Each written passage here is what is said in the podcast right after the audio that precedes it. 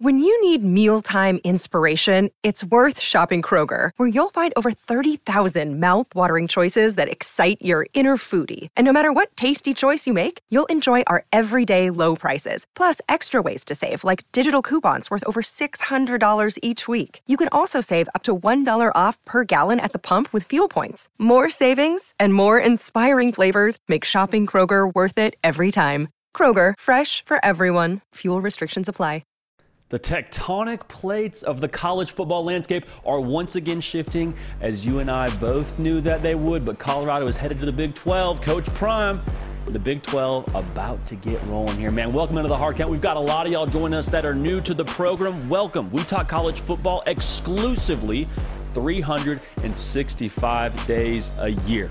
All right, we're live twice a week Tuesday and Thursday, 11 a.m. Eastern. You got a lot on your plate. Kick them up. We're just talking about ball. Like I said, got a lot to unpack. Colorado, as of a few hours ago, unanimously voted into the Big 12. Now, the ink is not dry yet. It's not officially a done deal, but it's about as close as it gets to a done deal that the Buffs are headed to the Big 12. And before we get to Colorado headed to the Big 12 in 2024, we still got a 2023 season to talk about, y'all. What are some of the sneaky games that are on the slate? There's no shortage of big time matchups. We got Texas, Bama, we got Florida State, LSU in week one. We got a lot of big time games. But what are some of those games that, if you're not careful, you'll be scrolling through the channels on a Saturday afternoon and you'll see, oh, wait, we got we got Clemson Duke and it's close in the third quarter. What are the sneaky games we got to keep an eye on? We'll break down a bunch of them. We wanted to go throughout the duration of the season. We just got through the first month and had four games for you. So we'll break those down and tell you which ones we need to keep an eye on so we're not surprised on that Saturday afternoon. You can be ahead of the game a little bit and let your friends know, hey, keep an eye on this game. Going to be a sneaky one. Also, Auburn is capturing some momentum. They flipped a five star last night linebacker out of the state of Alabama, was committed to Georgia, Demarcus Riddick, a five star prospect. Like I just mentioned, they got a big recruiting weekend this coming weekend in Auburn, Alabama. What's that look like? And what is going on at Auburn right now? They got some juice on the trail. We'll break that down a little bit. Speaking of five stars, we have a bunch of five stars that are still uncommitted. Charles Lester is going to make his decision tomorrow. KJ Bolden is set to make his commitment August 5th, right here on the On3 YouTube channel. Another reason to be subscribed. So, what do we make right now of these uncommitted five stars? And I want to take a look at this more so as it pertains to the impact they could have at some of these schools, some of the schools that are being connected to them right now, and a little bit less of a intel piece, but more so a hey, what is the impact if they do go to some schools? What if KJ Bolden does go to Georgia or does go to Florida State? What if Charles Lester does go to Florida State or Colorado? Kind of breaking that down as it pertains to Saturdays, if you will. Now, Pulse the Program series, y'all know it, y'all love it, y'all have been absolutely dominating on the YouTube front when it comes to viewing this kind of content. So the Pulse the Program series rolls right along. We're going to Austin, Texas today. We're going to take a look at what's going on with the Longhorns because a lot of people now expecting big things from Texas. And you say, JD, they've always had expectations in Austin. That's true, but this year we all understand a little bit of a different tempo. Going into year three under Sark, Quinn Ewers second year in the saddle, so times are changing in Austin, and this is a year where they're expecting them to really do some damage as it pertains to the Big 12, their last year in the Big 12 before they head to the SEC, and nationally, even, I think is the buzz around Texas. Wherever you get your podcast, you can find the hard count. Apple, Spotify, doesn't matter. Type in the hard count with JD PicKell. It will be there. We appreciate y'all being tuned in. If you're new, welcome. We can't waste too much more time because news is going to break, I imagine, based on how things have gone the last 24 hours. We'll start right here. Colorado is headed to the Big 12, and this is just about as official as it gets. They were unanimously voted in last night. And good for the Big 12, good for Colorado. A lot is going to be made of, of the Big 12 landing, you know, a top 20 media market with Denver and, and expanding their reach out west, and Coach Prime being a brand of his own, and what Colorado is right now, and how intriguing they are. But as as nice of an ad as this is for Big 12, and all the Big 12 fan base, like this is a great thing for them. For Colorado, though, this was a matter of survival. And I cannot commend the administration at Colorado enough because they saw the boat that is the Pac 12 starting to take on water. And when USC and UCLA jumped ship is when you kind of saw a couple of holes in the ship that was the Pac 12. But credit Colorado, they didn't wait around and say, hmm, I wonder if this thing's going to sink having trouble getting a TV deal done is the Pac 12. We're, we're sounding like it's going to be after this coming season when they'll finally hopefully get something done. And Colorado's like, you know what? We're not going to stick around and see what Oregon does, stick around and see what Washington does. We've got an option here with the Big 12. We're going to jump. We're going to take it. We've got some leverage right now. We're, we're a brand, like I said, that's gathering a, a lot of intrigue currently. We're jumping back to the Big 12 conference, baby. Let's make it happen. And for for where Colorado is right now, this whole deal of the conference expansion thing and the conference realignment thing, it's about relevancy. Like the SEC and the Big Ten, locked and loaded, they're going to be relevant. The Big 12 right now, trying to keep pace, did a nice job adding Colorado, but think about the teams that are still in the Pac 12 right now. What happens to Washington State? What happens to Oregon State? I think they're at the mercy of what Oregon and Washington do. And Colorado, again, to their credit, decided no, we're not going to be at Oregon's mercy. We're not going to be at Washington's mercy. We're going to decide for ourselves where we want to be. Let's make it happen, baby. Let's let's go continue to play at a top conference in college football. It's not the SEC, it's not the Big 10, but it's the Big 12 and they're going to continue to expanding. So we'll talk more about who they're going to add here in the near future. But let's talk about this just from a football standpoint. Like uh, conference expansion is cool and it just I think even further proves the point that we need college football back on our TV screens here sooner rather than later. But let's just talk about it from a Saturday perspective. I think for Colorado, the first thing you think about is okay, from a recruiting standpoint now, your reach becomes a little bit more expanded, for lack of a better term. Because Colorado now, you can go into those homes in Texas and be able to confidently tell these kids, hey, you're going to be able to come play at a Power Five conference or power, whatever it ends up being, power three, power four, however many power conferences we have, you're probably going to be in the upper tier of relevance there. And also, you're going to have a lot of games in your home state of Texas. We're going to play TCU, we're going to play Baylor, we're going to play Texas Tech. So you can still get away from home and have the college experience you want to have and kind of get out of your comfort zone. But rest assured, we're coming right back to the Lone Star State. We're going to play a lot of games in front of your friends and family you can kind of make the same pitch too in the state of Florida. I mean, UCF is in the conference. Coach Prime, he's from Florida. As long as he's at Colorado, have a hard time believing they're not going to have a little bit of something to say in the Sunshine State. And here's the bigger thing too when it comes to their their reach and, and their you know recruiting status. You're going to be able to tell these kids confidently when you play a football game, there is a 0% chance that our broadcast with ESPN and Fox gets cut short because you got a Golden Girls rerun right up against it. You can't say the same for the Pac 12 right now. If you're in the Pac 12, you might have to tell these kids, hey, go down the street, find the nearest gas station, fill up some gas, and on that TV screen on the pump, you may be able to catch a Pac 12 football game. Like, come on now. I know that's a little bit tongue in cheek saying that, but we all understand being able to have your family and friends watch you on a national television broadcast, that means something. It means something to these kids. They grew up watching games on Fox, grew up watching games on ESPN. And Colorado now being with the Big 12, that's going to, I think, help their case with a visibility standpoint and being able to tell these families and these friends, yeah, go and watch me, turn on ESPN, turn on Fox. You don't have to worry about getting the CW or whoever ends up grabbing the Pac 12. So, with that being said, as it pertains to the Big 12, they're not done adding teams. We all understand that. I mean, Colorado got a, a, great setup in the sense that they got to leave the Pac-12, no exit fee, still get to cash in a good 31 million, I believe, from the Big 12 when they arrive. But the Big 12 is at 13 teams. It's an odd number. Common sense would tell you they want to have 14, if not 16. And the schools that keep getting brought up as a target for the Big 12 are those corner schools, the Arizona States, the Arizona, Utah. You would imagine those are probably at the top of the wish list for the Big 12 conference to continue to, to add to their West Coast reach Long term, if they were to add one more school before 2024 and sit at 14, Pete Thamel's article, who actually broke this news, by the way, at ESPN, Pete Thamel's article mentioned it could be beneficial for Colorado, or not for Colorado, I guess Colorado in general. It could be beneficial for the Big 12 to sit tight and see what happens in the ACC.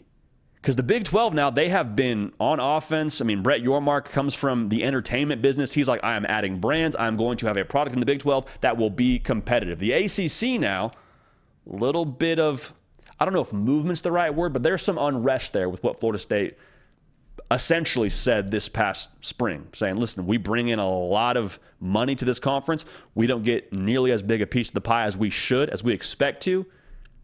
I feel like that's a warning shot. Has to be a warning shot if you're the ACC. So I think if you're the Big 12 and you have a chance to land a Florida State and potentially a Clemson, if the ACC were start to come apart at the seams, like okay, at that point then you start to look at the Big 12 in a different light if you add those two powers. So for the Big 12, I think adding one of those corner schools before 2024 is ideal, and then you sit tight and see what happens with the ACC. Now for the for the Pac-12 uh, this is not the last team they're going to lose, in my humble opinion. I mean, Oregon, if you look behind yourself and you're Oregon, you see, okay, we're carrying a lot of the weight in this conference from a TV standpoint, from a revenue standpoint. Do we really want to tie ourselves to a conference that's going to have Washington State and Oregon State? There's no more USC and UCLA. There's no more Colorado market. Like, are we sure we want to stick around here and continue to pay rent for everybody else in this conference? Or if you have a chance to collect millions of more dollars and go to the Big Ten or go to shoot, maybe the Big 12. Who knows where they head? But I think Oregon and Washington have to be the next dominoes that you look at falling within the Pac 12 conference. And they're. They're very much unstable right now. One of the big reasons Colorado left because of their stability. So for the Pac 12, you hear teams like San Diego State get brought up. You hear teams like SMU get brought up. You hear teams like UNLV and Colorado State. Like to me, the Pac 12, I think, is very much so in danger of drifting into the background of relevancy and looking a lot more like a Mountain West conference than a Power Five conference that they have been historically. So you don't love it if you're a Pac 12 fan, but that's just the reality. It is a game of musical chairs. And the music started when Oklahoma and Texas said we're going to the SEC. They got their chairs in a Power Five conference or in a Power whatever conference you want to call it. And then USC and UCLA Music's still playing. They get their chair in the Big Ten Conference. Good for Colorado saying we're sitting down before the music stops. We're going to find a chair in the Big 12 Conference. And right now, the Pac 12 and a lot of teams in the Pac 12 are sort of circling all the chairs. And I'll tell you what, man, I don't think there's going to be nearly enough chairs for everybody in that conference and for the Pac 12 as a whole to be able to stay in this game how they have stayed in the game in the past. So for Oregon and Washington, those are the next two I would watch for the Pac 12. I don't think these tectonic plates are done shifting. In fact, I guarantee they're not done shifting. We'll see if it happens before the season. But before 2024, I can almost guarantee that there will be another team joining the Big 12 conference. And if the Big 12 has their way, it'll be one of those corner schools. So we'll see what happens there. But again, Colorado is headed to the Big 12 conference. Coach Prime and company going to join a conference that is on the cutting edge of expansion it's going to be a lot of fun to watch those games in the Big 12, man. Good for them. Good for them to deciding their own fate. Uh, also, for everyone tuned in live, for everyone tuned in on podcast, it is July 27th, 2023. It's a Thursday. We're going to make it the best one in history because it's the only one in history. But I, I got so excited to get to the Colorado segment that I just totally blew past the date of what today is. So if you're watching later, thank you. If you're tuned in live, thank you as well. Let's go ahead and like the video, get us over 100 likes before we get off air just kind of something that we have gotten to the rhythm of doing, thanks to y'all. So we appreciate you in advance for getting that done. And uh, big shout out to y'all that are reaching out to me and let me know how and where you listen. We've got a phenomenal audience. One of my favorite things is to hear where you are when you're listening. And I'm not talking about just like the hometown. I'm talking about like what are you doing? You babysitting, throwing the AirPods in? Are you at work? Uh, shout out to my guy Dakota. Hit me up on Twitter today and said, JD, love the podcast. Listen at work. Dakota, program guy through and through. Thank you for tuning in. We're glad to be with you during your workday. My man Tyler says, JD, I listened during my internship. Gets me through the day. Tyler, love you, man. I'm glad you're here. I'm glad you're a part of this, and I appreciate you letting us know how and where you're listening. So go ahead and reach out to me let me know where you're listening at, and uh, we'll make sure we shout you out on the show. Big program operation. Uh, all right, we're going to move on here. Let's talk about some of the sneaky games in college football. And when I say sneaky games, I'm not talking about games that could – you know, be featured for college game day or be big noon kick. I'm talking about those games that you're flipping the channels on a Saturday afternoon and you're like, oh, wait, that game's actually close in the third quarter. Oh, wait a second. How, how close is that game? Three points? We got Duke and Clemson going back and forth in the fourth quarter. Like, that's the kind of game I want to make sure we're out in front of because there's so many big time matchups. Sometimes these games will fall by the wayside. And so without further ado, I'm going to just talk about some of the big time games within the first month of the season. We could go throughout the whole length of the season, and we'd probably take up a whole show if we were to do that. But even so, I think this, this, these first four weeks in themselves have four elite games that I think are going to make for phenomenal television and will remind us how much we missed college football. And the first week of the season, like I've mentioned a couple times here on this live show so far, we got Clemson at Duke. Now, this may be a little bit less sneaky because it's going to be the only game that day. It's on a Monday. It's week one of the college football season. But if you look at this one, it's, again, at Duke is Clemson, but Clemson is favored by 11 and a half. And the reason why I think this game is so sneaky is because we all have talked so much about Dabo Swinney and Cade Klubnik and how they're going to revamp the offense. And I think that's true, but all of us think we really know something about this game. We really think that we have this game figured out. And I'm here to just say transparently, we don't know who Cade Klubnik is. And I'm not insinuating that he's going to have a poor performance or that he's not going to be that guy or not be a version of what we saw against North Carolina. But I just think we need to make sure we pump the brakes a little bit and understand we have not seen this kid in a 12 game slate. We haven't. And the two data points we have on him, we have one really good data point against North Carolina where he absolutely took the game over, provided a huge spark to that offense, was clearly the better quarterback for Clemson in that game and the guy to lead them forward. But we also saw him against Tennessee, and he kind of looked a little bit lackluster.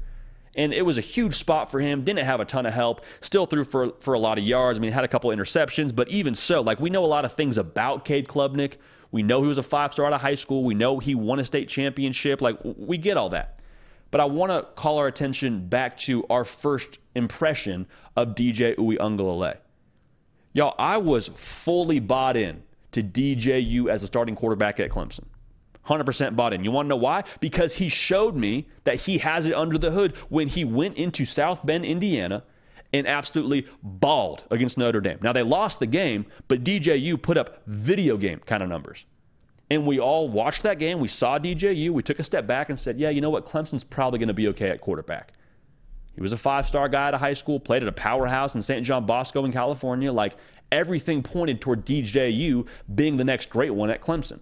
And again, I'm a big DJU guy. I think he's going to be phenomenal at Oregon State. I think there were other things at Clemson that kept him from being as successful as he could have been at Clemson. But even so, that was the game that we were all bought into him. Small sample size, same deal with Cade Klubnik. Small sample size, but we saw enough of a flash to say, okay, okay, we, we know Cade Klubnik, we know Clemson. And y'all, to be real, this is a game that could be very, very interesting, very, very sneaky, which is why we're doing this segment, because Duke as much of a basketball school as people want to talk about them being, they play really good football. Duke was a really good football team last year. This is the first game, so there's already some sneakiness baked in there. It takes a while for, you know, a new quarterback and offensive coordinator to mesh at Clemson, but they have over half the production does Duke's defense from a season ago returning that allowed 22 points a game. So they should be good defensively. Also, they have the best quarterback in the country according to NFL draft scouts not named Caleb Williams and Drake Maye. Like Riley Leonard lit it up at the Manning Passing Academy. We had a lot of people there from the On 3 network that said the dude was just dealing, tons of physical tools. It's also at home for Duke. It's at home, it's on a Monday, and y'all, we all understand this. Weird things happen in college football games that aren't played on Saturdays. There's no way to explain it, there's no science behind it. It's just a fact of life. Weird things happen when you don't play on a Saturday ask teams that get upset on a Friday night or on a Thursday. Like, how often do we see that happen? I'm not saying this is going to be an upset. I'm not saying Clemson shouldn't win the game. I'm not saying we're not going to take Clemson to win the game. But when you look at this one, I think there is much more to it than what we're all just assuming is going to happen with Clemson and Duke. So keep an eye on that one. Weird game, sneaky game. Do not be surprised if you get to the third quarter and it's Duke up by four points, three points, and you're saying, well, okay, Clemson's got to put it together here. They got to put their their their foot on the pedal and find a way to score some points here because they they started out sluggish. That that Duke defense has their number. Do not be surprised if that ends up happening in this game. Would not surprise me in the slightest. But Clemson obviously has the better roster, so we'll see what happens there. Appreciate everybody tuned in live now. Make sure you like the video. If everyone could hit the thumbs up under the video right now, we will be well over 100 likes. So it's just my request to you. We appreciate you in advance for that. And I have all the confidence in the world that y'all make that happen. So just our, our consistent call to action to all y'all that are tuned in live. So thank you in advance for making that happen. Now, we move to week two, and we have Oregon at Texas Tech as the next sneaky game on the schedule here. And this is going to potentially even be a ranked matchup. But the reason why it's sneaky, the same day as Oregon at Texas Tech, you got Texas at Bama. And that'll have college football playoff implications. And you got Quinn Ewers going on the road, and they almost, you know, took him down a season ago in Austin. So like, there's a lot of buzz around that game. That's going to get all the spotlight. But this game right here, I'm telling you, this is going to be some good football being played. First of all, Oregon going to Lubbock, tough place to play. Pretty straightforward there. New offensive coordinator for Oregon. A lot of praise was given to Bo Nix last year. We're going to find out how much of that was attached to what Kenny Dillingham did for him offensively. Willie Stein now calling the offense, and it, when, it, when it's early in the season, again, it just it might take a second to get this whole thing to mesh. I'm not even saying it's going to be a similar scheme to what you saw last year for Oregon, but I just think when you have a new OC, you cannot just automatically have blind faith that it's going to be the exact same result. So if Oregon kind of sputters out of the gate and it takes them some time to get rolling, that would not surprise me. Also, Texas Tech offensively, I don't know if they get enough credit because they're in Lubbock, Texas, but Zach Kittley is going to be a head coach here very, very soon. I wholeheartedly believe that. Dude just draws up touchdowns. He's a Hogwarts grad. They have 75% of the offense coming back from last year that scored over 30 points a game and they spread them out. They, they, throw the ball around. Yes, that's true, but they're also balanced. I mean, Tahj Brooks is 5'10, 230. He's a bowling ball of butcher knives coming at you downhill, averaged five yards a carry last year. Tyler Shough, the quarterback for Texas Tech, we told you they're going to spread them out, they're going to throw it around. It's personal for him. He transferred from Oregon at one point in time. You don't think he would love to take Oregon's playoff hopes down just a notch? Have a hard time believing he won it. And when we look at Oregon's secondary, they've done some things to try and improve that secondary, but last year they really struggled against this kind of offense now. I mean, I, I go back to that game against Washington where Michael Penix Jr. just did pretty much whatever he wanted against the Oregon secondary.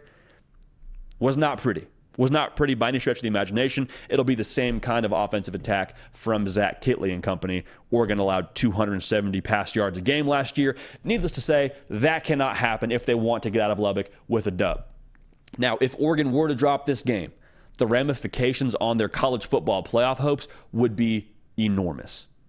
Because you drop game two to Texas Tech you're staring down the barrel of still having to go to Washington. You got to go to Utah. Then you play USC and Oregon State still on the schedule. You got to go 4 0 against that stretch. I'm not saying it can't happen. I'm just saying that is not the situation you want to find yourselves in in week two of the college football season. So, this game, with what Joey McGuire has rolling there at Texas Tech, the culture he has in place, the belief he has in place there for the Red Raiders, I'm just saying keep an eye on this game. I would not be surprised at all if Texas Tech were to handle business and win that game. Not a prediction, but I am saying this is a sneaky good college football game. I would make sure we're tuned into that one because you know that yours truly will be. And a lot of y'all that watch the show, you're just great college football fans in general. So I'm sure you will be. But we just had to address what's going on under the hood there in Lubbock in that game. Now, we're going to stay in week two. And this is probably this is probably first team all sneaky when you're looking at the first month of the college football season. You got Notre Dame going to NC State. And wouldn't you know it, it's just a nice little noon kick for the good people at NC State. And Notre Dame are going to have 1,000% the better roster. You got Sam Hartman playing quarterback. You bring back a lot on defense, bring back a lot on that offensive line and the running back room. Like they should have a favor in this, excuse me, they should be favored in this game. It would do them a favor to be favored in this game, if you will. But for Notre Dame, this is going to be their first real test. Prior to this game, they go overseas and play Navy in Dublin, Ireland. I wonder and hope that Conor McGregor and Bono will both be in attendance. Nothing confirmed, but that's my hope. Uh, then you go and play Tennessee State, and then you play NC State. So no knock on Navy, no knock on Tennessee State, but NC State will bring a very different vibe to the table here. This will be a very different kind of atmosphere as well for Notre Dame. And we all understand here that sleepy noon kick, you kind of wander in there. Notre Dame probably 2 0. But here's the real thing that I'm watching in this game Brennan Armstrong transferring from Virginia and is now reunited with his former offensive coordinator, Robert Anae. And you say, why is this important? Well, Brennan Armstrong and Robert Anae, when they were at Virginia, they produced more fireworks than a bad eighth grader behind the middle school on 4th of July. Like they were popping off. Over 40 total touchdowns for Brennan Armstrong in that season. If you remember correctly now, rewind the tape, Brennan Armstrong was on a lot of people's sleeper Heisman list heading into 2022. Like that was the kind of buzz around him. And then you lose your OC, and Brennan Armstrong is just a totally different version of what we've seen from him. But if Robert Anae and Brennan Armstrong can recreate that magic and do score a lot of points, well, guess what? That puts pressure on Notre Dame to answer scores, and that puts a lot of pressure specifically on that wide receiver room of Notre Dame that is really very much so unproven. And this is a game where if you see NC State in the realm of scoring like 35 points, 38 points, that's a game that you're flipping through the ticker and you see, whoa, whoa, whoa. NC State's up how much on Notre Dame? They're up by 10 going into the fourth quarter. That's going to put some pressure now on that Notre Dame offense to be more explosive. That's why you brought Sam Hartman to South Bend, but it's not something they've consistently done at Notre Dame. And that receiver room would have to be able to create explosive plays, and I don't know how that looks for Notre Dame. I truly don't. So there's a path there for NC State to make that thing very interesting. You would imagine they're a home dog, sleepy kick, going to be a very, very good football game. Circle that one. Make sure you got that one DVR'd if you're not watching live. Now, week four is where I want to finish right here. And this has the recipe for maybe the most intrigue of any of these games because you got UTSA going to Tennessee. A lot of people, too, right now have UTSA as a ranked football team in the preseason. Just so we're all on the same page here. You probably already knew that, but just making sure other people that are new to the program or don't follow UTSA as closely make sure we're on the same page there. Now, I want to make this extremely clear Tennessee has the better roster. Tennessee should win this game. Tennessee will be favored in this game maybe by double digits. We'll see what happens. But for Tennessee, they play the week before at Florida. That'll be an enormous game. Heck, could be a college game day kind of atmosphere. You'll be in the swamp. And if Tennessee wins that football game, like Joe Milton has implied they will win that football game, he said straight up, I don't lose in Florida. I love that he said that personally. That would be their first time winning in the swamp in 20 years, since 2003. So, what does that mean? for this UTSA game. If they come off that game having beat Florida, that is an enormous letdown spot.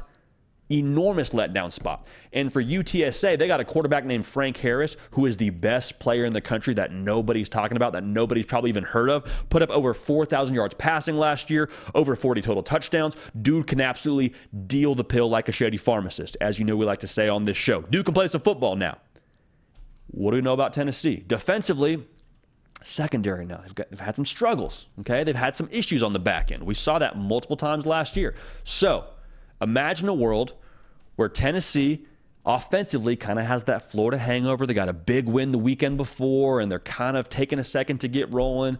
And then UTSA, once you know it, they're out to a 14 3 lead in the first quarter. At that point, Frank Harris is feeling himself. He's got some mojo now. Like, he's kind of in the zone now. And for, for Tennessee, if, if that secondary doesn't step it up and find a way to put a cap on the back end of that defense, and Joe Milton and company are sluggish to get this thing rolling, it's going to get very, very interesting. Another one where you're flipping through the channels and you're like, oh, shoot, this is a really good football game. It's a one score game going in the fourth quarter. We got to make sure we're locked in here. Now, if Tennessee comes out and plays the way they're capable of playing, we won't even be talking about it. It'll be a JV special by the fourth quarter, and Tennessee will have their backups in. But there is a path there. There's a very real way where Tennessee could be on the ropes if UTSA comes out swinging and Tennessee has a little bit of a Florida hangover if they were to win that game before. So this will be a lot of fun. I'm excited to watch that one. This will be some of the best games in the country in the first month of the college football season. And again, we're just talking about weeks one through four. We didn't even talk about October and November, so maybe we'll talk about that more in future live shows, depending on how y'all respond to this. But a lot of sneaky games on the schedule, making sure we're all on the same page and we all get to experience those, be ahead of the game a little bit together. Man, talking about college football games being played, how cool is that? How cool is that that we actually are?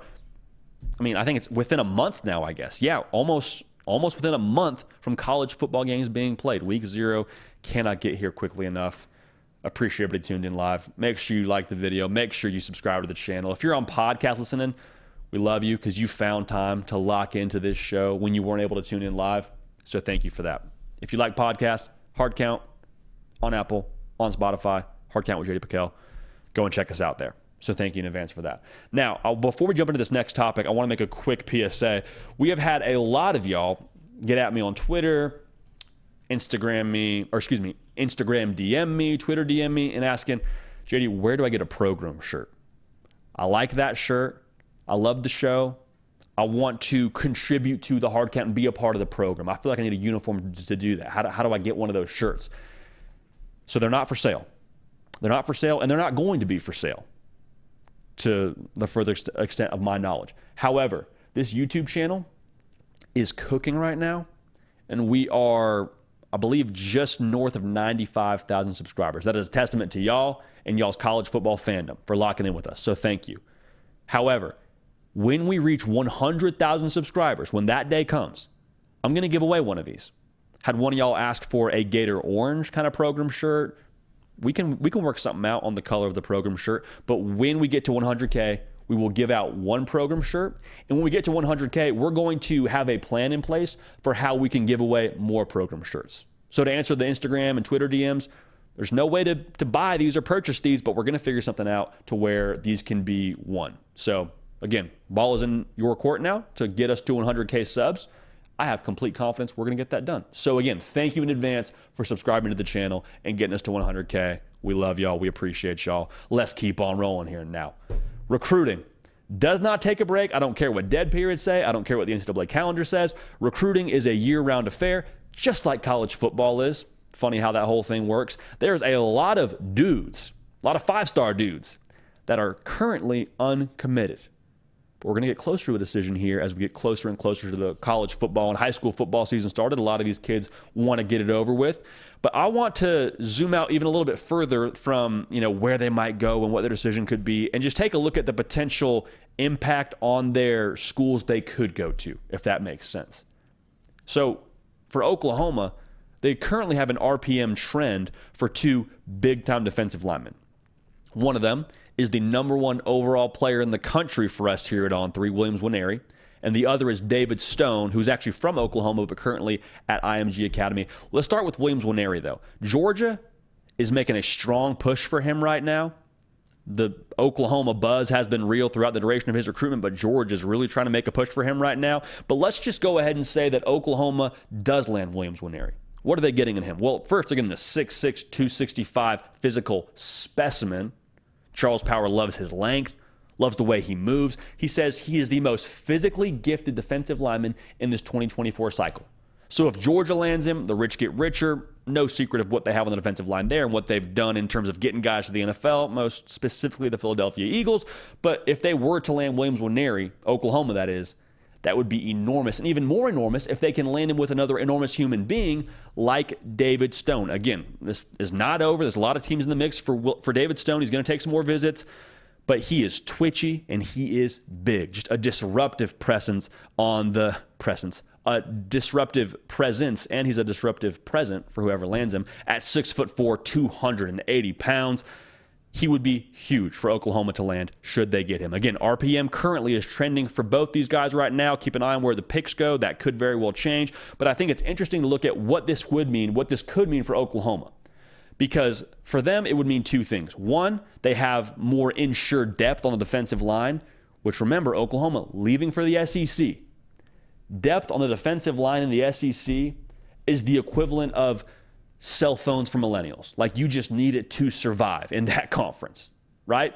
And for Brent Venables, his calling card throughout the duration of his career at Clemson, those defenses that won national titles had a lot of big time ballers in the defensive line, a lot of guys that went and played in the NFL for, well, they're still playing in the NFL, if you catch my drift there. So that's what Oklahoma's defense was missing last year did a lot through the portal to try and retool that. But if you were to land both these cats, that would be a perfect scenario for Oklahoma. And I would be hard pressed to imagine that both these guys probably contribute in some form or fashion sooner rather than later. No pun intended, because Oklahoma had some problems on the defensive line, trying to figure out, trying to get it headed in the right direction. But you had two talents like that for the Sooners. That would be huge. So again, we're not dropping intel. We're not telling you they're going anywhere specific. But if that RPM were to hold all the way true and all the way through signing day, and you land both these players, enormous, enormous get both from an impact standpoint for Oklahoma and from a literal impact for Oklahoma. Some big human beings right there.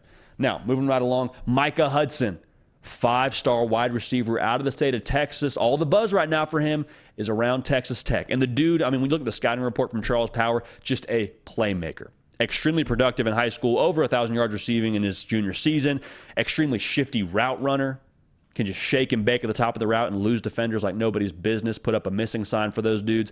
And also, he's really good after the catch, which is where I really want to hone in on. Anytime you can just throw a dude a shallow crossing route and he can giddy up and go and get north and south and turn a 10 yard pass into a 45 yard touchdown, that's special. Not a lot of dudes just walking around with the playmaking ability of a Micah Hudson, who, again, is one of the top players in the country and a five star plus kind of player. I mean, dude is the total package. And what it would mean for Texas Tech, I don't think you can overstate the importance of a commitment from a Micah Hudson should they land him. Would mean a couple of things. One, it would mean that you won a recruiting battle over in state foe Texas. And Texas typically has a lot of success in the Lone Star State. And so to kind of steal one from them, I mean, it says a lot about the direction of the operation under Joey McGuire. But even more so, it is a narrative changer for Texas Tech because they've recruited well. I believe they are somewhere in the top two of the future Big 12 of how they're recruiting right now. But if you land Micah Hudson, you land a top 10 player in the country and bring him to Lubbock, it goes from, oh, good for Texas Tech. They're a nice story. They got some good things going under Joey McGuire. I hope they work it out. Shifts from that perspective to, whoa, they just landed who? They just landed Micah Hudson, took him from Texas. Okay, we, we really got to change the way we look at Texas Tech now. We really got to take them seriously. They're going to be a force for everybody on the recruiting trail. We got to take them pretty serious for every single recruitment that we're up against them in. And that'd be the same thought from teams within the college football landscape to, quite frankly, us as fans. We have to really consider what Texas Tech is going to be going forward. So for Micah Hudson, if he does go to Texas Tech, narrative changer, big time get. And I have to imagine he plays early if he gets to Texas Tech. Whether he's returning kicks, whether he lines up in the slot, like he's a dude that can help you day one He's a rare talent, period, but there's not many dudes like Micah Hudson walking around in Lubbock right now, and you would imagine he plays early should he end up being a Red Raider. So there's that for you. Appreciate everybody tuning in live. Two things I'm going to ask. One, please subscribe to the video, or excuse me, please subscribe to the channel because of this video, I suppose, and please like the video. Thank you. All I'm going to ask. Roll party roll. All right. Number one safety in the country, KJ Bolden, is nearing a decision, has a decision date for August 5th. And if you haven't subscribed yet, he's going to announce his decision right here on the On3 YouTube channel. So might as well subscribe so you don't miss that. There's a lot of action going on behind the scenes with him right now. Um, I mean, Auburn got into Big Cat weekend, and okay, that's that's a big get for. For you now landed the top safety in America. He's been there all of 15 minutes. Okay, Auburn, they got some real steam now on the recruiting trail again, he's headed to Big Cat weekend this coming weekend. So there's that. For Florida State, if you were to land a premier player like KJ Bolden, for Mike Norvell, I think that would, I don't know if it, you know, makes up for anything with the Travis Hunter scenario and all that, but it would feel like, wow, look how far we've come from that Travis Hunter signing day deal. And Travis Hunter made the best decision for him. Like, I'm not here to talk down on Travis Hunter by any stretch of the imagination, obviously, but I think it speaks to where Florida State was at that point in time and where they are right now, even being discussed in the tra- uh, in the KJ Bolden sweepstakes. So there's that. But it really sounds like it's down to Ohio State and Georgia. I don't, I don't say it's limited to that, but I think those are the two that are getting the most buzz right now around his recruitment. And for Georgia, if you were to add him to the mix, I mean, it just it really is the rich continuing to get richer. Continue to have elite defensive backs in that locker room you would imagine he eventually gets on the field at some point in time, whether it's early or later. Like you just have another special talent in that secondary room. Not a ton to break down, just a special player going to a special team, gets developed, and does what you would expect a special player to do when put in position when put into position to succeed. Now for Ohio State, he would mean a lot to that team because in the defense under Jim Knowles, they play multiple safeties on the field, and they've struggled in the secondary historically. They did a lot through the portal to help themselves this coming season. But you add KJ Bolden to the mix, I have a hard time seeing a scenario where he doesn't get on the field early and help them in a big way. So, would mean a lot to anybody he lands. Georgia is probably still, in my mind, the front runner. But again, if you want to make sure you hear his decision first, subscribe right here, and you will be in the know when that all goes down. Now, edge defender Dylan Stewart is a top 10 player as well, another five star guy, undecided out of Washington, D.C. Two schools getting the most love for him are Ohio State and South Carolina. I say love. The schools that are in the headlines the most for Dylan Stewart are both those schools. Had 16 sacks in 2022, runs a 4.640 at 6'5, 250 pounds. Y'all, that's freakish. I don't want to waste too much time talking about his recruitment because I think we have a little bit more to go in it is my humble opinion. It could be something that happens before the season, it could be something that happens after the season. But with these two schools, Ohio State is pretty self explanatory. Larry Johnson's that guy when it comes to defensive line. They just landed Justin Scott not that long ago, shocked the entire country. You pair Dylan Stewart with Justin Scott, you're set up for success on the defensive line. Probably the next two great ones out of Columbus. Now, for South Carolina, a little bit more intriguing. They landed Nyckoles Harbor out of the D.C. area last year, who is obviously a special kind of recruit, potentially a generational recruit. And South Carolina has the most visits with Dylan Stewart right now. And so they're making a strong push right now. I'm telling you, as long as Shane Beamer's the head coach there, they're going to be in a lot of these high profile recruitments. They will at least be a factor in a lot of these high profile recruitments. And if Dylan Stewart ends up going to South Carolina, I think he plays early. South Carolina, it's no secret, struggled mightily last year against the run. If they can get a guy who's Dylan Stewart's caliber there and get him into the lineup sooner rather than later, like that would be the way you want to live if you're a South Carolina fan. And that'd be what you would hope would happen if you were to land Dylan Stewart. So his impact at South Carolina cannot be overstated. Now, a kid who's going to make a decision tomorrow, Friday that is, and I want to make sure we, we touch on this before we, we move on. Charles Lester III is a corner out of state of Georgia. Again, a five star player. And to my understanding, it is down to Colorado and Florida State. Now, he just popped up at Colorado very, very recently for a surprise visit. I don't know if it's a surprise visit, but it was a bit of a surprising thing that he visited, is what I want to say. Like, uh, everyone's trending towards Florida State, the, the buzz is around Florida State, and then, wouldn't you know it, he's at Colorado. So maybe surprise is the wrong word to use, but if you're trending so much towards one school, why does Colorado get a visit so close to you deciding your commitment? Think it's worth taking a look into. So I still believe it's Florida State until it's not, but six foot one, 171 pounds, fluid mover. I mean, great ball skills. There's a lot to like about him there. But Coach Prime and company, remember Deion Sanders, he's also from the state of Florida. We've seen this before with him grabbing Cormani McClain. Keep an eye on this as it gets down to decision time for him.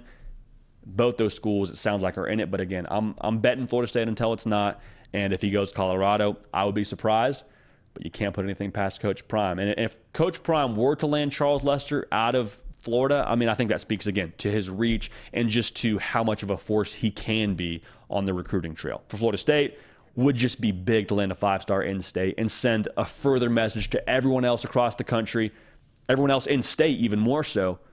Florida State's going to be a problem for you on the recruiting trail done a lot through the portal, had a lot of playing time they could sell to guys via the portal, and, and had guys they needed to play sooner rather than later. But now they're in a position where that success on the field can be pushed to get some strong results on the recruiting trail. And Charles Lester, if they were to land him, would just be another byproduct of that. And really, I mean, a signal fire to where Florida State stands currently in the recruiting world in the state of Florida. So a lot of top dudes still uncommitted the tectonic plates of the on three industry team recruiting rankings are going to shift quite a bit here as we keep rolling and getting closer to signing day. But keep an eye on what these kids do here. KJ Bolden again deciding right here on the On Three YouTube channel on August 5th. Make sure you're subscribed again so you do not miss it. Going to be a good time, man. Going to be a very, very good time. And like I said, KJ Bolden going to be in Auburn, Alabama this coming weekend for Big Cat Weekend, their big recruiting weekend at Auburn. They've got some juice now on the recruiting trail, do the Tigers. Got a lot of juice. You don't believe me? They just landed a flipped commitment from previous Georgia commitment, five star linebacker, Demarcus Riddick. Don't look now, y'all. But Auburn and Hugh Freeze have the number 16 class in the on three industry team recruiting rankings. And this is a nice headline for Auburn fans, right? It, it, just feels good to say, hey, we just landed one of the top guys in the class, number three linebacker in the country, took him away from Georgia. Nice headline, right? Reads real pretty. It's a big get for Auburn. I don't want to undersell that to you at all. But I think this is just further proof of what we already knew about Hugh Freeze and what we already knew about Auburn. Auburn, as clear as it gets, a horsepower program. What I mean by horsepower? It means they've always had it under the hood. Like Auburn isn't in a situation where you have to really prop the brand up and prop the logo up and try and convince kids what Auburn can be. In a lot of these recruits' minds, Auburn is a very real power in the college football landscape. Now, was it that the last couple of years? No. But remember now, it wasn't all that long ago when Auburn appeared in two national titles and won one of them. That was in these kids' lifetimes. Very, very recently, to be real with you, in the grand scheme of history. Like Auburn isn't a school where you need to try and sell them what they can be. They've seen what they can be. They saw Cam Newton go number one overall and have a successful NFL career. They've seen that they can do it at Auburn. Auburn has a lot to sell to these kids. I mean, you don't believe me? Look at what they did in the transfer portal. Hugh Freeze pulls up and he's been there for like 10 minutes, added 20 transfers. 20 transfers that I believe, for the majority, will play, will start potentially even for Auburn in 2023. They've revamped and reloaded in a very short period of time. You can't do that unless you have some horsepower operationally at Auburn from a brand perspective, from a resources perspective, and now finally you have the right guy steering that horsepower in the right direction. Because that was always the frustration for Auburn fans. Bryan Harsin, maybe he's a good football coach. Maybe so. Maybe he knows the X's and O's, did a lot of good things at Boise State, but the frustration was why are we not killing it on the recruiting trail? We've got the resources, we've got the brand. We're in the SEC. There's a lot to like about Auburn. Why are we not able to get this thing headed the right direction? And it felt like for the Auburn faithful, there wasn't the effort there. There wasn't the awareness or the effort, again, going back to that word, to get top talent to Auburn. There wasn't the understanding that, hey, we have to recruit top talent to compete with top teams. And Auburn, they expect to compete with top teams because they've done it frequently throughout the course of recent history and throughout history in general. And so with them right now, it finally feels like you have everybody pulling the right direction. Because before with Bryan Harsin and the administration and the boosters, it was like a tug of war, right? Bryan Harsin pulls one way, boosters pull the other way. And what happens when, when that's all going on with that tug of war deal, nobody's really winning. You're just pulling opposite directions and you're getting poor results. And that's why Bryan Harsin is no longer the head coach at Auburn, among other reasons. But you feel what I'm saying there. So I want to make sure we make this clear with Auburn. The talent level, even in 2023, is going to be substantially better than it was in 2022. In future Auburn teams, the talent they're recruiting will be substantially better than what they've had on the roster his- historically under Bryan Harsin. They're going to have some of the top guys. Currently, the number 16 class, like I already mentioned, flipped a five star last night from Georgia. This is the direction of Auburn under Hugh Freeze. With that being said, transfers is a shaky foundation to be built on. I'm not saying it can't work. We've seen it work many times, but it doesn't guarantee success. My excitement, if I'm an Auburn fan, would be for the future under Hugh Freeze because of his ability to land top talent on the recruiting trail, like we saw last night with Demarcus Riddick flipping from Georgia. And so I want to make this very clear like, do not question your long term decision, if you're Auburn, in hiring Hugh Freeze based on short term results. And a lot of people are going to say, well, JD Sonny Dykes in his first year made the national title. You're not TCU. You're not playing in the Big 12 conference. No shade to the Big 12, but the Big 12 ain't the SEC. The Big 12 doesn't have Alabama, doesn't have LSU. You don't have to deal with those kind of powers week in and week out you can kind of put this thing together on the run a little bit more easily. It's a more fertile way to grow a program. Whereas in the SEC, it's a storm week in and week out. say, well, okay, we'll talk about first year coaches. First year coaches, Brian Kelly. He walked in first year at LSU and did some good things. Yeah, because he had a coach there previously that actually recruited. Again, I don't want to make this just a slam dunk fest on Bryan Harsin, but like what he walked into roster wise wasn't all that great. Don't believe me. Take Hugh Freeze's word for it. Take his actions for it and the way that he has just been so aggressively hitting the transfer portal. It's not the same situation. So Hugh Freeze is doing the right things to build Auburn for long term success. And I promise you, the competitor in him, he wants to win in 2023. That is 1000% a part of the plan. And if all those transfers that you bring in amount to nine wins and that works in year one, great, phenomenal. If it doesn't, if it's a six win season, a seven win season, cool. We got improvement and we got a lot of talent on the recruiting trail about to show up at Auburn, Alabama. Big Mo is in the building, as Chad Simmons likes to say. Big momentum is in Auburn, Alabama. I expect it to carry through with Big Cat Weekend and some more commitments potentially headed Auburn's way. We'll see what happens there. But it's not about 2023 with Hugh Freeze. Demarcus Riddick committing is another headline that shows that Hugh Freeze is going to bring the right guys to Auburn. And when they get their roster to where they expect it to be, and they recruit these these classes, they start stacking classes, then you can start to really examine what Auburn's going to be under Hugh Freeze in the long term.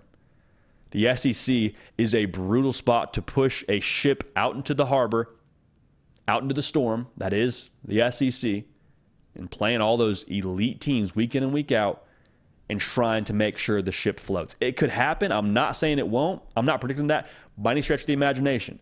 But my excitement my real optimism, my long term hope is in the long term results that I think are coming Auburn's way because of adding top talent and because of how they're going to recruit. So, Auburn, big time get. Big time get for them at landing Demarcus Riddick. And uh, I'm telling you now, they got everybody pulling the right direction. Auburn is going to be dangerous for the rest of the country.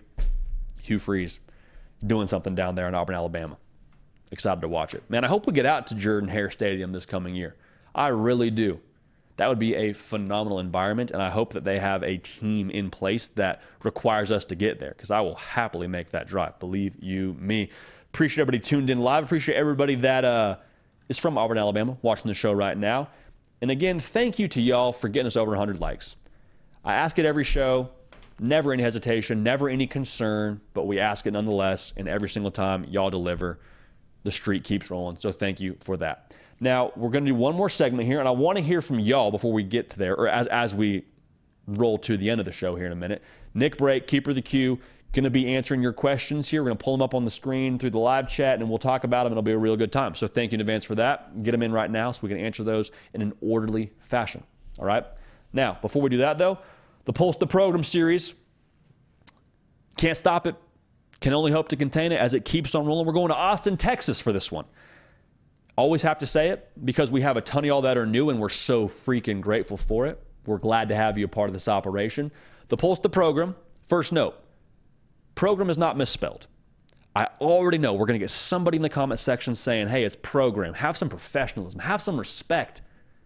Okay, well, I wish you would watch the video because we spell program with a U around here because that's the way that we talk about these football teams. Also, the Pulse the program is meant to do a couple of things, meant to take a pulse internally of the fan base and how we're feeling about our team. Also, take a pulse as best we can tell within that locker room, within that building. What's the internal vibe? More often than not, there's overlap between those two, the fan base and the locker room kind of coincide, in my humble opinion, with where the, the approach is at and, and where the sights are set for 2023. I don't think Texas is any different because for Texas, they've been through it now these last couple of years. It's been tough because on the outside looking in, you hear this a lot if you're a Texas fan. Unrealistic fan base, arrogant fan base. You just every single year expect your team to be in the college football playoff race. You expect to win the Big 12 every single year. And every single year, y'all just seem to underachieve. That is consistently the chorus of naysayers outside of Austin, Texas. And I want to be clear, too. This is not something that is completely just out of bounds to say because you do have expectations at Texas. 100%. Now the whole arrogant thing, you probably hear that from fan bases and you know, you just have loud voices on Twitter like it is what it is, you feel me? But honestly, like for Texas, the reason why they feel like they always have a chance is because they've consistently recruited well. Since 2018, they have been outside of the top 10 in the on 3 industry team recruiting rankings one time. One time. So that tells me you consistently have a top 10 class, which should equate to typically a top 10 roster if you're doing it right and developing right and have the good culture and all that. Like the talent in Austin, Texas is always there. And talent is good reason for optimism, is good reason for expectations. Now, here's the thing, though, that Texas fans have been told internally, rather, or has been, you know, sort of the, the, the message around the fan base within Austin, Texas these last couple of years is be patient be patient. It's Sark's first year. It's going to take some time. We miss a bowl game. Sucks. It's not what we expect. It's for sure underachieving, but there are some things going on within this team that need to get fixed. It's going to take some time. Be patient. And so you were patient through year one. In year two, you saw improvement. You saw eight wins. You saw Quinn Ewers look great. You saw him look pretty lackluster. You saw the defense play well. You saw the defense play poorly. Like you saw some inconsistency from this Texas team. But with that being said, now we're going into year three. Now Steve Sarkisian should have a developed culture. Now Quinn Ewers should have his footing as the guy at Texas. Now you have some of those top 10 classes developed and the guys that chose to stay are bought in. The pulse for Texas, pulse the program at Texas, is let's eat. Let's eat. We, we've been told to wait. We've been told to wait until this meal was ready. And now we're coming for everything that y'all have told us to wait for. We've built to this. We've built to a culture that should be solid. We, we've built to a year where we have a quarterback that's experienced and we have a head coach that has all his guys on campus now, allegedly. Like, we waited for this, let's eat. And that is the exact same thing that the Texas locker room is saying. And we'll talk about that here in a second. But I want to make sure that we get this in here because the hard count is brought to you by our good friends at Bird Dogs. And I want to say a couple things about Bird Dogs. Look good, feel good, and they don't smell, and like they're just approved worldwide by all circles of life. All right. Perfect example right here. This past weekend, I'm at the pool with some of our friends from our church group, and one of my buddies, he's like, Hey, we're going to hang out after this too. Uh, I don't have a change of shorts. I'm like, Dude, I got you. I got a pair for you. No problem. Throw them my bird dogs and we show up to the next thing we were doing. I think we went out to dinner after that. And his wife is like, cool shorts. Where'd you get those? Are those yours? He goes, no, JD gave them to me. I'm telling you, they're wife approved, they're life approved, they are athletic feeling, they look good. Like I'm telling you, on all fronts, Bird Dog's gonna take care of you. So when you check out at birddogs.com, use promo code JD. We'll get you one of these here. I'm gonna make sure I reach over and show y'all. Nice little Yeti style tumbler from Bird Dogs. Man, I'm telling you, this thing is going to take care of you, keep your drinks cold, keep your coffee hot. Like, life is good. You will not want to take your Bird Dogs off. Promise you that. So, thank you to Bird Dogs for keeping us looking good and feeling good on here. All right. Now, as I was saying, when you talk about Texas, the feel internally is the same thing. The feel for Texas is let's eat. Because for the last few years, it has been a acclimation process. It has been the growing pains. It's been the ugly. It's been the let's get the bad culture out. I mean, I go back to Bo Davis's rant on that bus all the time when you talk about Texas. They lose to Iowa State, and it was embarrassing. Texas should not have lost to Iowa State on that day. Even so, Bo Davis walks on that bus and says, "If you want, if you don't want to be about, about this," and he had a few more expletives laced in there, but if you're not about it, Get in the portal because we don't want you here. Winners want to win. Winners want to win. And they've been told for so long that they're building to this and they went through the growing pains with the portal and they had guys transfer out, they had guys transfer in. And now you're in year three and they feel like, okay, now we've paid our dues. We've, we've got the sweat equity in there. We've lost some guys along the way that wanted to transfer out that weren't about it. If you're still here in year three under the Steve Sarkisian era, or if you were recruited by Steve Sarkisian, you are one of us. You are about winning. You are about the right things. You're bought in. And so you have that side of things. And then also you look across the roster, you got to feel pretty good about what you got. You got Xavier Worthy. You have a stocked running back room. That's unproven, but I think you have a lot of depth there. CJ Baxter being one of the guys who's a freshman who I think you should be really excited about. You got Isaiah Neyor, who is chomping at the bit to get back in action. A transfer from Wyoming last year, tons of ability, People were really excited about him last year in Texas Longhorn circles, and if he's healthy this coming season, he's going to be a problem. AD Mitchell transferred in. Quinn Ewers in his second year, who a lot of people think could be a first round draft pick should he do what he's capable of doing.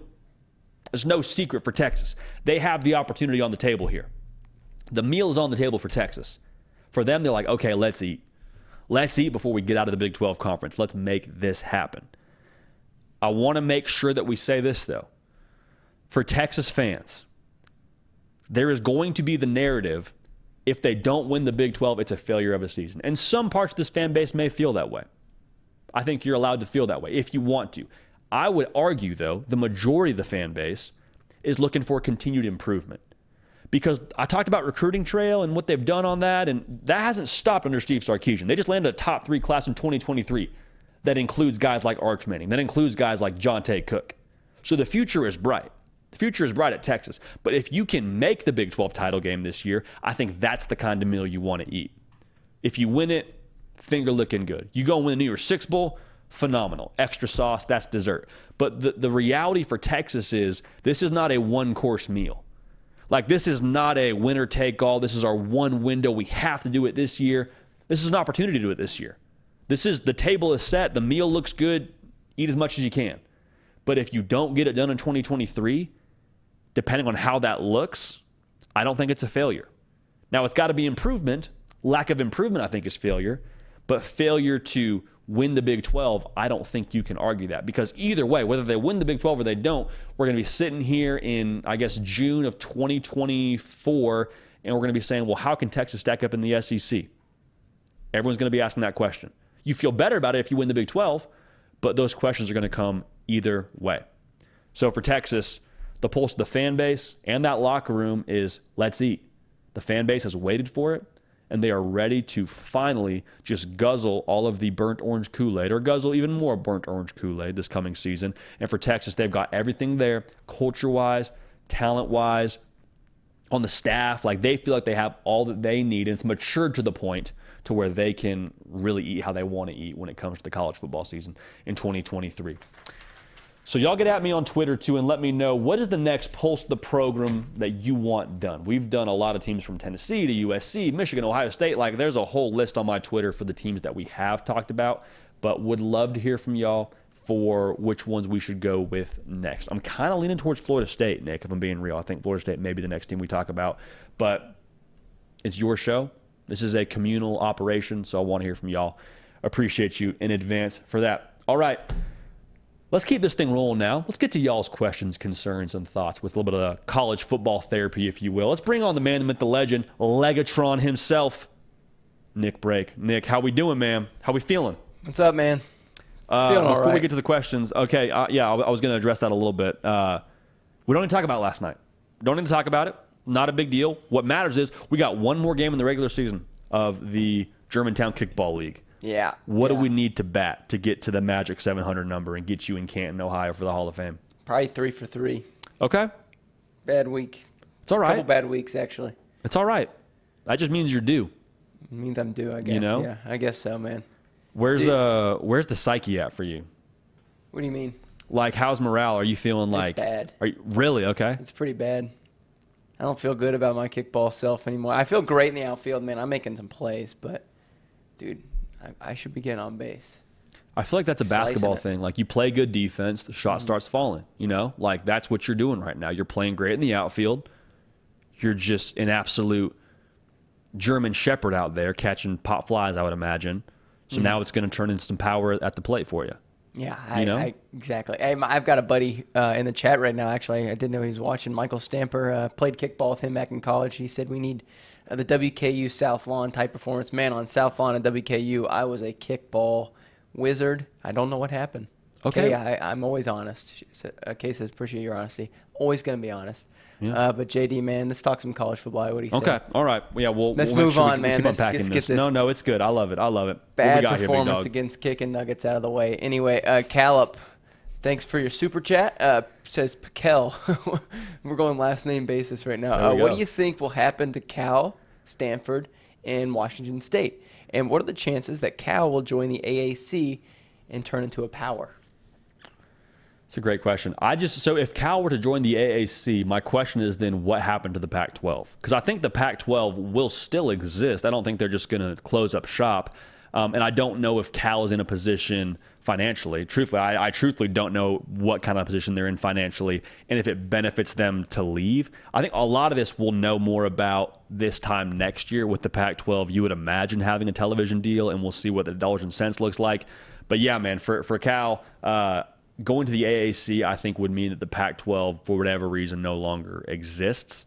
So that's where I stand on it, man. But the Pac 12 really is in limbo. Like, they, they got to start making some moves here. They got to get a TV deal, they got to add some teams. Like, we gotta we gotta boost morale here. We gotta rally the troops. We gotta circle the wagons here for the Pac-12. So yeah, bad deal right now. Morale is low, but they gotta they gotta kick it in overdrive here.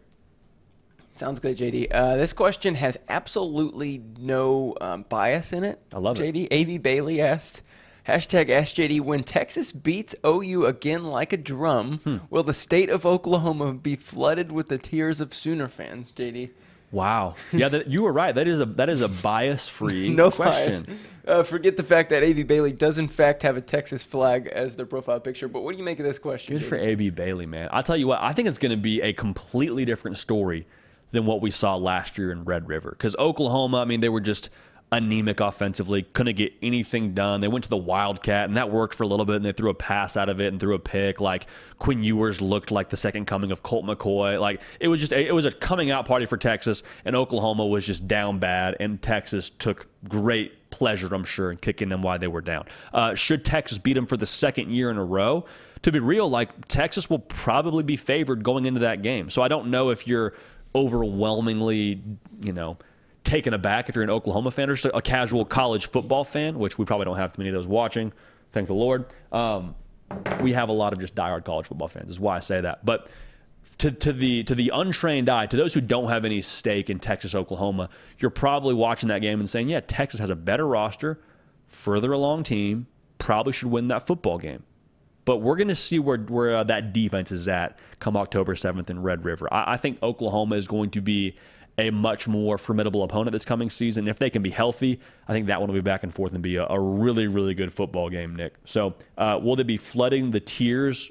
Uh, how did what, what do you say? Flooding the tiers with uh, Oklahoma. Yeah, uh, it's gonna basically saying will the, will the state of Oklahoma be flooded with the tears of Sooner fans? You know, I, I don't I don't think so. I think you, I think you looked at the future. I like it and I think you you I mean it hurts I think but I think you got to find a way got to find a way to bounce back. Man, I great question. It. I love the lack of bias there from my guy AB. Yeah. Oh yeah, keeping it very very good very, dude. You know, well good done. dude. Uh, Sean, if if you're in Florida, if you're Florida, do you try to go into the transfer portal again next year like they did with Graham Mertz? And get another quarterback. Said the Ole Miss quarterbacks, which I believe J.D. Spencer Sanders, maybe even Jaxson Dart will have no eligibility after this year. So I don't know if that. Yeah, would... man. I mean, I, th- I think Spencer Sanders is is out. Yeah, I think so too. And then they said, but so would you go to the portal and then have them start for a year, maybe two, then let DJ take over? JD, I'm essentially thinking John's or Sean's asking, did Florida go to the portal again next year? Yeah, it's it's a fair question. Yeah. Um, I'm very very curious to see what the transfer portal quarterback market looks like because there is some things happening at schools like Georgia and at schools like Ohio State that currently have some pretty high profile quarterbacks that we're assuming are going to be backups, like Devin Brown, if he doesn't start at Ohio State, and if Kyle mm-hmm. McCord ends up being a guy that has to come back for another year at Ohio State or chooses to come back for another year at Ohio State, does he just want to wait another year and just kind of hang around, or does he want to go play in the SEC? Another guy that's interesting to me is Brock Vandagriff at Georgia.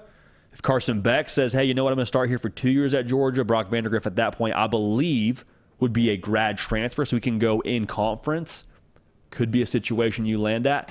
A lot of it too, I think, hinges on how comfortable are you going with DJ Lagway and throwing him the keys early. Like, is he a guy that you think is going to be a four-year solution for you, a three-year solution for you? Is he ready to start day one in the SEC? Is the major question you have to ask. And what's the risk of taking a transfer portal quarterback? with you know the rest of your roster because it's very difficult to keep high profile quarterbacks on your roster at the same time. So I think my gut leans towards you at least explore the transfer portal. Um, but I don't think that you're totally out of luck if you go with DJ Lagway as as the true freshman guy. So a lot of a lot of things are going to happen before we get there, but I think the portal is still going to be a real option should Florida decide to, uh, to take a look. But I think it's also going to be a little bit of uh, supply and demand. Like, is there somebody in the market like a Brock Vandagriff, like a Devin Brown? Do they end up jumping in the portal if it doesn't work out how they want to? And does Florida have a real shot at them? So I'm curious to see. I think there, there's a path there for them to go back to the portal, Nick, is what I'm trying to say. Nice. Okay. Sounds good, JD. Uh, a couple more? One more? One more? We're okay, on the same page, more. man. We're synced up. Hmm. Let's see. What shall I ask?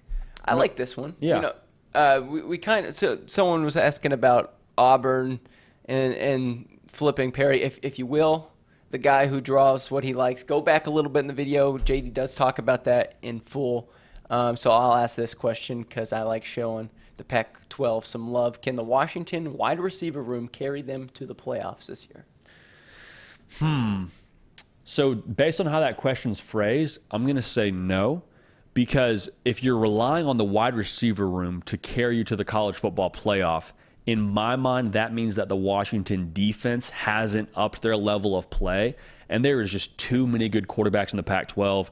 Michael Penix Jr. being one of them in Washington, but then you got Caleb Williams, who knows what Bo Nix looks like again this year? Who knows what Shedeur Sanders looks like this year? I mean, Cam Rising is back to back Pac 12 champion. Who knows what they're going to be? So I think the secondary has to really improve if you want the wide receiver room to be able to be that difference maker for you. They got some dogs now at Washington, no pun intended, as they are the Huskies. They got some dogs. But even so, I don't think that that's going to be just like your great equalizer, your ace up the sleeve for getting Washington to the college football playoff could happen, but if it does, it means this, the, the secondary and the defensive side of the ball for Washington really made some strides. But Nick, great question, man. Appreciate you holding it down. Hey, we're going to be back on the mic here Thursday. I mean, we're back Tuesday too, but yeah. we're going to be back Thursday after you go three for three in your kickball game, and you're going to be right around 700 at that point. Is, is that is that accurate? It might be, dude. I, I don't even want to calculate what I am right now. I mean, you got to be over 600 though. I, am dude. I think I'm probably barely over 600. Okay. I think kickball. You could just bunt every play and get on base. So. Tell you what, dude. I mean, when the chips are stacked, mm-hmm. I want Nicky break at the plate for me. You know what I'm saying? I wouldn't. Oh, okay. All right. Hey, we'll, we'll see you next week, Nick. Three for three, baby. I'm, I'm ready man. for it. Have, I'm ready for it. One. Positive self talk. Nick Brake, man, best in the game. Dude's just hitting dingers on Wednesdays, then comes in on Thursday and puts together a banger of a show, producing the whole operation, getting to y'all's questions, doing graphics. Like, I'm telling you, man, you talk about utility player they talk about five tool players in baseball. I would imagine the same thing is true for kickball. Nick Brake, a six tool player for us here at On3 and the hard count. Appreciate y'all being tuned in live, man. If you're new, welcome. There's a lot going on in the world. There is a lot of things you have on your plate on a day to day basis. This is a sanctuary. This is a place where we celebrate college football every single day. And we're able to do it because y'all are tuned in, because y'all are liking the videos, because y'all are subscribing, and very, very thankful for that. Do not take that for granted at the slightest on this end. And just so sincerely, thank you. We appreciate y'all. And We appreciate y'all being a part of this. Very, very close now to college football season, okay? Can't waste any more time. Can't waste any more time missing shows.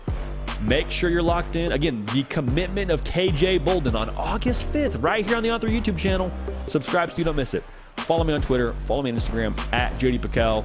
A lot of content that we do there that we're going to ramp up as well as we get closer and closer to the season that we don't necessarily do on here. Some interaction stuff that I'd love to have you all a part of. Also, make sure you get after us on the podcast, okay? Spotify, Apple, wherever you get them, the hard count with JD PicKell is where you will find us. All right, now, we appreciate y'all. We love y'all. We got videos coming every single day for you. Back on the air, live and living color on Tuesday, 11 a.m. Eastern.